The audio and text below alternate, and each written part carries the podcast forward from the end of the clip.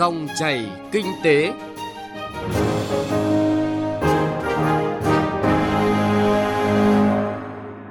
Biên tập viên Xuân Lan và Bảo Ngọc xin kính chào quý vị và các bạn. Mời quý vị và các bạn nghe Dòng chảy kinh tế trên kênh Thời sự vê vê một của Đài Tiếng nói Việt Nam. Chương trình hôm nay có những nội dung đáng chú ý sau. Fed lại tăng lãi suất, thị trường tài chính tiền tệ Việt Nam không ảnh hưởng quá lớn. Quảng Bình tháo gỡ vướng mắc trong thi công cao tốc Bắc Nam. Thưa quý vị và các bạn, sau khi tạm dừng chu kỳ tăng lãi suất từ tháng sáu, Cục Dự trữ Liên bang Mỹ Fed cuối cùng đã quyết định tăng lãi suất cơ bản một lần nữa trong cuộc họp diễn ra trong hai ngày của tuần trước. Đây được coi là đợt thắt chặt chính sách tiền tệ mạnh mẽ nhất trong hai mươi hai năm của Fed, bất chấp những dấu hiệu lạm phát đã chậm lại trong thời gian gần đây. Cơ sở nào để Cục Dự trữ Liên bang Mỹ Fed đưa ra quyết định mới nhất này? Bước đi này sẽ tác động ra sao đến sức khỏe nền kinh tế Mỹ cũng như toàn cầu? Chúng tôi có cuộc trao đổi với phóng viên Phạm Huân, thường trú Đài Tiếng nói Việt Nam tại Mỹ. Xin mời biên tập viên Phương Hoa bắt đầu cuộc trao đổi. À, trước hết, theo anh, cơ sở nào để Cục Dự trữ Liên bang Mỹ đưa ra quyết định tăng lãi suất à, sau một thời gian tạm thời đóng băng từ tháng sáu đến nay ạ? Vâng, không nằm ngoài dự đoán của giới chuyên gia kinh tế. Sau à, hai ngày họp, thì à, Fed ngày hai mươi sáu tháng bảy đã quyết định nâng mức lãi suất cơ bản thêm không phẩy hai mươi lăm điểm phần trăm lên biên độ năm phẩy hai mươi lăm phần trăm tới năm phẩy năm phần trăm, mức cao nhất trong vòng hai mươi hai năm qua. Đây là lần tăng lãi suất thứ mười một kể từ khi Fed đẩy nhanh nỗ lực chống lạm phát kể từ tháng ba năm ngoái, và cái động thái này diễn ra một tháng sau khi Fed tạm ngừng nâng lãi suất nhằm đánh giá tình trạng nền kinh tế Mỹ sau khi ba ngân hàng lớn ở nước này sụp đổ mùa xuân năm nay. Cùng với cái quyết định nâng lãi suất thì Fed thậm chí còn để ngỏ khả năng tiếp tục tăng thêm một lần nữa trong năm nay nếu thấy cần thiết. Trong thông báo ngày hai mươi sáu tháng bảy thì Fed cho biết rằng là các cái chỉ số gần đây cho thấy hoạt động kinh tế đang được mở rộng ở tốc độ vừa phải. Số lượng việc làm được tạo ra mới là khá lớn trong những tháng qua. Tỷ lệ thất nghiệp vẫn tiếp tục ở mức thấp, trong khi lạm phát vẫn cao, mặc dù đã hạ nhiệt trong những tháng qua. Fed cho biết rằng là vẫn rất thận trọng với các rủi ro lạm phát và quyết tâm đạt được tỷ lệ việc làm tối đa, đồng thời đưa lạm phát trở về mức mục tiêu hai phần trăm trong dài hạn. Và đây chính là cái cơ sở để Fed đưa ra quyết định tăng lãi suất sau một thời gian tạm ngừng để đánh giá tình hình. Thưa anh, với mức tăng lần này thì câu hỏi đặt ra là liệu như vậy đã đủ để Mỹ đưa tỷ lệ lạm phát trở lại mục tiêu dài hạn là hai phần trăm hay chưa? Anh có thể phân tích cụ thể những tác động của bước đi mới nhất này của Fed ạ? Vâng, như tôi vừa nói ở trên, đó là Fed vẫn để ngỏ khả năng nâng lãi suất thêm một lần nữa trong năm nay, thì cái điều đó cho thấy rằng là mức tăng lần này vẫn chưa đủ. Fed cho biết sẽ tiếp tục đánh giá hiệu quả của việc siết chặt chính sách tiền tệ đối với hoạt động kinh tế và lạm phát, cũng như là các cái diễn biến kinh tế và tài chính, để từ đó có những cái điều chỉnh chính sách, trong đó có thể bao gồm tăng lãi suất thêm một lần nữa với quyết tâm đưa lạm phát trở về hai phần trăm trong dài hạn. Hiện nay thì đang có hai quan điểm về cái điều chỉnh chính sách của Fed. Quan điểm thứ nhất đó là Fed tăng lãi suất đã đủ. Với mức lạm phát toàn phần cả năm đã giảm về ngưỡng ba phần trăm trong tháng sáu vừa qua, từ mức chín phẩy một phần trăm cách đây một năm, thì đang xuất hiện một cái rủi ro ngày càng lớn là Fed có thể đẩy nền kinh tế vào tình trạng suy giảm một cách không cần thiết nếu tiếp tục tăng lãi suất.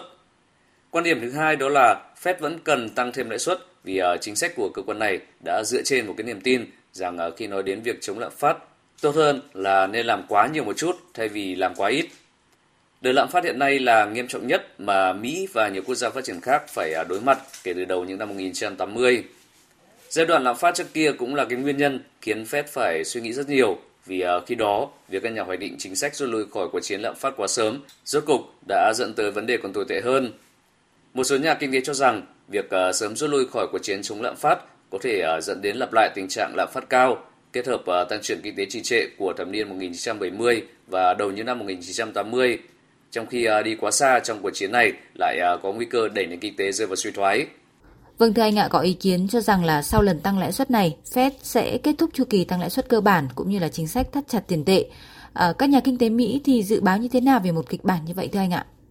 Trước cuộc họp kéo dài hai ngày của Fed thì uh, nhiều chuyên gia tài chính cho rằng là đã đến thời điểm nên kết thúc chương trình tăng lãi suất cơ bản khi uh, lạm phát tiếp tục có xu hướng giảm và tránh nguy cơ đẩy nền kinh tế Mỹ vào uh, một cái đợt suy thoái mới. Tuy nhiên, kịch bản này khó có thể diễn ra khi uh, có nhiều yếu tố cho thấy rằng là Mỹ có khả năng sẽ tiếp tục tăng lãi suất thêm một hoặc uh, hai đợt nữa và giữ ở mức cao trước khi giảm dần dự kiến vào cuối năm tới. Thứ nhất, ngay trong thông báo ngày hôm nay thì Fed tiếp tục để ngỏ khả năng tăng lãi suất mới, có thể trong phiên họp tháng chín hoặc tháng mười một tới. Tuyên bố của Fed cho biết việc xác định mức độ củng cố chính sách bổ sung phù hợp, hay nói cách khác là tăng lãi suất để giảm chỉ số lạm phát mục tiêu ở mức hai phần trăm sẽ phụ thuộc vào mức độ lạm phát cũng như là các yếu tố khác, trong đó có tốc độ tăng trưởng kinh tế cũng như là sự ổn định của thị trường tài chính. Tuyên bố này cũng tương tự như tuyên bố hồi tháng sáu vừa qua khi Fed tạm dừng một đợt tăng lãi suất nhằm nghiên cứu tác động của việc tăng lãi suất đối với nền kinh tế. Thứ hai đó là kinh tế Mỹ vẫn ổn định, các dấu hiệu suy thoái chưa nghiêm trọng, thị trường chứng khoán vẫn có khả năng phục hồi, đang khiến giới chức Fed có thể nhận định lạm phát khó có thể đi xuống mục tiêu hai phần trăm nếu không có thêm các đợt tăng lãi suất mới. Theo đó, lạm phát có thể được kiểm soát bằng cách tăng lãi suất mà không gây ra nguy cơ suy thoái. Kinh tế Mỹ dự kiến tăng trưởng ổn định khoảng một phẩy tám phần trăm trong quý hai, nhanh hơn so với hầu hết các dự báo hồi đầu năm. Thị trường việc làm ổn định, tiền lương trung bình tăng khoảng gần năm phần trăm, số đơn xin trợ cấp thất nghiệp giảm mạnh, mức độ chi tiêu của người tiêu dùng vẫn tăng mạnh bất chấp chi phí và lãi suất cao hơn nhiều so với trước đây do vẫn còn những cái khoản tiết kiệm dư thừa khá lớn. Với các yếu tố tích cực, lòng tin của người tiêu dùng gia tăng, thúc đẩy chi tiêu giúp kinh tế tăng trưởng. Tuy nhiên, có thể thấy rằng là vẫn có khả năng Fed tạm dừng tăng lãi suất từ nay đến cuối năm nếu các yếu tố trong nền kinh tế Mỹ vẫn duy trì được sự ổn định. Đây là giải pháp an toàn cho Fed có thời gian để đánh giá xu hướng phát triển của nền kinh tế Mỹ sau khi các cái khoản tiết kiệm dư thừa hiện nay được sử dụng hết cho tiêu dùng. Ngoài ra, cũng có khả năng Fed chấm dứt chương trình tăng lãi suất, duy trì ở mức độ như hiện nay nếu kinh tế Mỹ xuất hiện nhiều dấu hiệu nghiêm trọng cho thấy rằng là nước này có nguy cơ rơi vào một đợt suy thoái kinh tế mới. À, vâng, cảm ơn phóng viên Phạm Huân.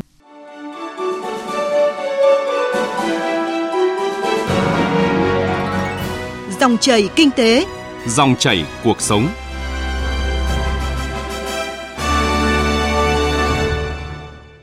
Thưa quý vị và các bạn, các số liệu kinh tế khá tích cực của Mỹ thời gian qua đã làm tăng triển vọng của kịch bản nền kinh tế hạ cánh mềm, tức là Cục Dự trữ Liên bang Mỹ Fed thành công trong việc giảm lạm phát bằng cách tăng lãi suất, nhưng vẫn tránh nền kinh tế rơi vào suy thoái và tỷ lệ thất nghiệp gia tăng. Dù vậy, các nhà kinh tế vẫn lưu ý rằng ranh giới giữa hạ cánh mềm và suy thoái nhẹ đang ngày càng mong manh, đòi hỏi giới chức Fed phải thực sự cẩn trọng trong các bước đi sắp tới. Thưa quý vị, Ngân hàng Nhà nước cũng như nhiều chuyên gia cho rằng việc Fed tăng lãi suất không ảnh hưởng quá nhiều đến nền kinh tế tài chính của Việt Nam.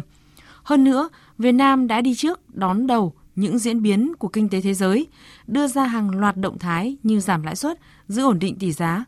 Phóng viên Bảo Ngọc thông tin. Theo báo cáo của Ngân hàng Nhà nước, đến cuối tháng sáu năm nay, lãi suất tiền gửi và cho vay bình quân của các giao dịch phát sinh mới bằng đồng Việt Nam của các ngân hàng thương mại giảm khoảng một phần trăm một năm so với cuối năm hai nghìn không trăm hai mươi hai. Các ngân hàng thương mại cũng đã chủ động điều chỉnh và triển khai các chương trình gói tín dụng ưu đãi để giảm lãi suất cho vay với mức giảm khoảng không phẩy năm đến ba phần trăm một năm tùy đối tượng khách hàng đối với các khoản vay mới. sáu tháng đầu năm, tín dụng tăng bốn phẩy bảy mươi ba phần trăm. Ngân hàng Nhà nước cũng đã điều chỉnh tăng chỉ tiêu tăng trưởng tín dụng năm nay cho các tổ chức tín dụng với mức giao toàn hệ thống khoảng mười bốn phần trăm. Ông Đào Minh Tú, Phó Thống đốc Ngân hàng Nhà nước, cho biết. Do tác động rất nhiều chiều, một là những cái khó khăn nội tại của chúng ta sau hai năm dịch vẫn còn. Cái thứ hai nữa đặc biệt là cái tình hình kinh tế thế giới tác động rất nhiều và lĩnh vực tiền tệ, tín dụng của Ngân hàng Nhà nước cũng bị chịu tác động rất lớn. Tuy nhiên thì những kết quả lớn mà chúng ta vẫn khẳng định đó là cái đảm bảo được ổn định kinh tế vĩ mô, đó là kiểm soát được cái mức lạm phát kỳ vọng đặt ra, giá trị đồng tiền vẫn tiếp tục được ổn định, trạng thái ngoại tệ của nền kinh tế vẫn được đảm bảo cân đối một cách hợp lý, lãi suất đang được điều hành có thể nói là rất là kiên quyết. Việc Ngân hàng Nhà nước giảm lãi suất điều hành bốn lần liên tiếp trong những tháng vừa qua được nhận định là bước đi cần thiết để tăng khả năng tiếp cận vốn, tháo gỡ khó khăn cho người dân, doanh nghiệp theo chỉ đạo của chính phủ. Nhiều ý kiến nhận định mặt bằng lãi suất còn dư địa hạ thêm trong năm nay. Ông Bùi Thành Trung, Phó Tổng Giám đốc Ngân hàng O C B cho biết. Thời gian vừa qua thì mặt bằng lãi suất của thị trường Việt Nam ở mức cũng khá là cao. Nhưng với các cái xu hướng vĩ mô ổn định dần của thị trường quốc tế cũng như là điều kiện của thị trường Việt Nam, thì tôi nhìn nhận lãi suất của thị trường Việt Nam chắc chắn trong thời gian sắp tới sẽ giảm. Đồng đô la Mỹ giảm xuống mức thấp nhất trong vòng hơn một năm qua, kể từ đầu năm hai nghìn không trăm hai mươi ba cho đến nay, tỷ giá giữa đồng đô la Mỹ và đồng Việt Nam biến động quanh mức hai mươi ba nghìn hai trăm bốn mươi đồng đến hai mươi ba nghìn sáu trăm ba mươi đồng, biên độ cộng trừ một phẩy chín phần trăm so với tỷ giá trung tâm của Ngân hàng Nhà nước. Đây được xem là mức ổn định hơn đáng kể so với năm hai nghìn không trăm hai mươi hai khi có lúc đỉnh điểm lên tới hai mươi tư nghìn sáu trăm chín mươi hai đồng đổi một đô la Mỹ, tăng bốn phẩy hai phần trăm so với tỷ giá trung tâm. Yếu tố quan trọng hỗ trợ tỷ giá ổn định thời gian qua là nguồn cung ngoại tệ tăng tích cực trên nhiều lĩnh vực. Dễ thấy nhất là khách quốc tế lưu trú dài ngày hơn và chi tiêu nhiều hơn. gần năm phẩy sáu triệu khách quốc tế đã đến Việt Nam từ đầu năm đến nay. Cùng với đó, hàng hóa tiếp tục xuất siêu hơn mười hai tỷ đô la Mỹ, bổ sung lớn cho nguồn cung ngoại tệ trong nước.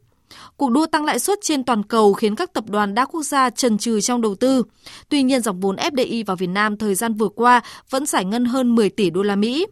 Sự phối hợp đồng bộ giữa chính sách sẽ giảm thiểu áp lực tỷ giá của Việt Nam trong năm nay. Ông Trần Đức Nghĩa, Tổng Giám đốc Công ty Cổ phần Quốc tế Delta, cho biết. Cước quốc tế, đường biển, đường không đều phải thanh toán bằng đồng u ét đô la. Cho nên khi mà tỷ giá được bình ổn thì cũng giúp đỡ khá nhiều cho các doanh nghiệp logistics và các doanh nghiệp sản xuất xuất nhập khẩu nói chung. Báo cáo triển vọng nửa cuối năm của đa số các tổ chức tài chính đều cho rằng triển vọng đồng đô la Mỹ nửa cuối năm nay là tích cực. Kỳ vọng chung là đồng tiền này sẽ neo ở mức cao nhờ lãi suất hấp dẫn và vai trò nơi trú ẩn an toàn trong bối cảnh kinh tế thế giới có nhiều bất ổn. Dù sẽ biến động theo chu kỳ vào cuối năm khi nhu cầu ngoại tệ tăng cao để thanh toán đơn hàng quốc tế, song các chuyên gia nhận định không gây ra xáo trộn đáng kể. Những yếu tố thuận lợi từ đầu năm sẽ tiếp tục được duy trì, tạo sự ổn định cho giá trị đồng tiền Việt Nam trước biến động thế giới.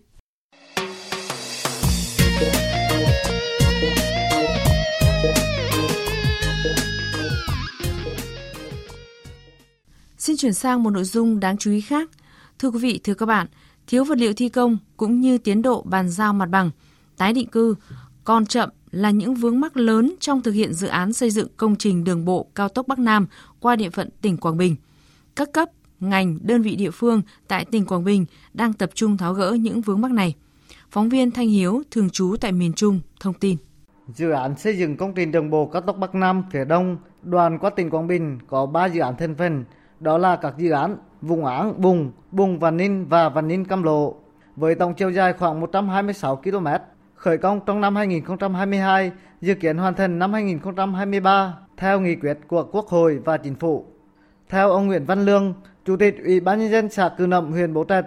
mặc dù bàn giao mặt bằng sạch không kịp tiến độ ngày ba mươi tháng sáu, nhưng địa phương đã tháo gỡ các khó khăn về quỹ đất để di dời giải phóng mặt bằng, hoàn thành các thủ tục xây dựng khu tái định cư. Chúng tôi cũng tham mưu cho các cấp sớm đưa trả lại mặt bằng trong thời gian sớm nhất.